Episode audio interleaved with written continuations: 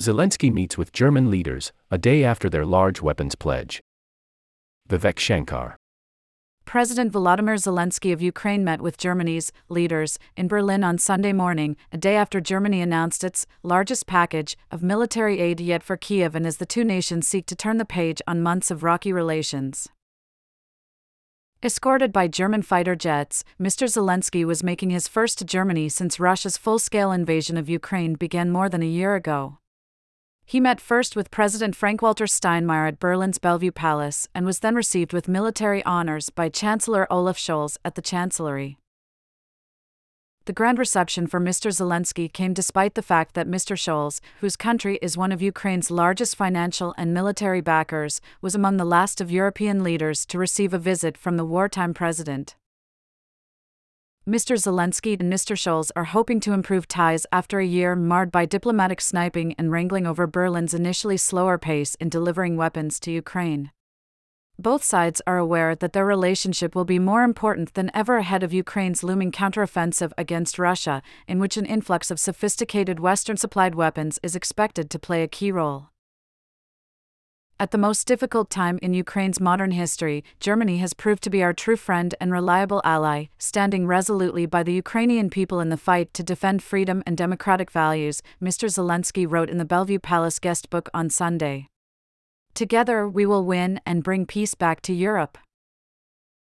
Mr. Zelensky's trip to Germany follows a visit to Rome, where peace negotiations were a major theme in meetings with Pope Francis and Prime Minister Giorgia Meloni.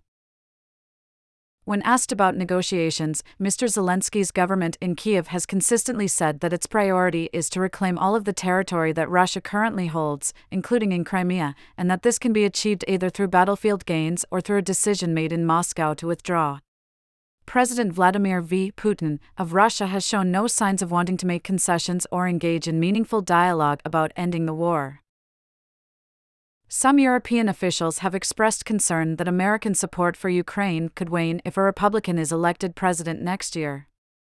Ukrainian and German officials have privately said that Mr. Zelensky may be hoping to persuade Mr. Scholz to play a more influential role in leading European support for the war and for negotiations on a potential settlement of the conflict. That is something the Chancellor has been reluctant to do.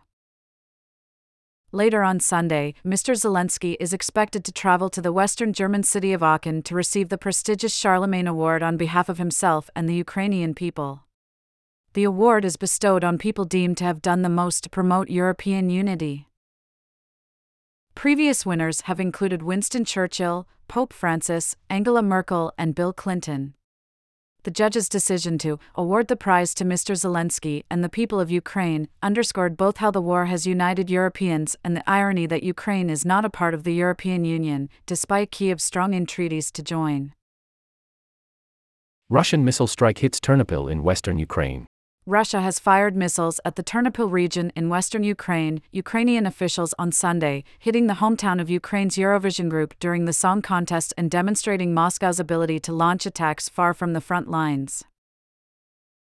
The overnight strike involved cruise missiles and destroyed two houses, the regional governor, Volodymyr Trush, said on Sunday on the Telegram messaging app.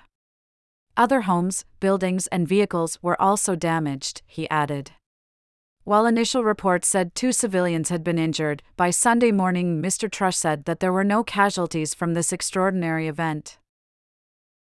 Ukraine's entry to the Eurovision competition, the pop duo Tvorchi wrote on its Instagram page that Ternopil is the name of our hometown, which was bombed by Russia while we sang on the Eurovision stage about our steel hearts, indomitability, and will. Tvorchi finished in sixth place in the competition, which concluded on Saturday night in Liverpool, England. The attack was deep in western Ukraine, less than 100 miles from Lviv, an area that has largely been spared the brunt of the war. It signaled that even though the Kremlin's stock of weapons may have been depleted, by 15 months of fighting, Russia retains the ability to target almost any part of Ukraine. Ukraine's Air Force said that Russia overnight had launched attacks across the country using drones and cruise missiles. It said, in a post on Telegram, that air defenses had intercepted 25 attack drones and three cruise missiles, but did not specify how many had managed to get through. The Ukrainian capital, Kiev, was also among the targets. Serhiy Popko, the head of Kiev's military administration, said that Ukrainian soldiers had intercepted and destroyed Russian reconnaissance drones launched at Kiev.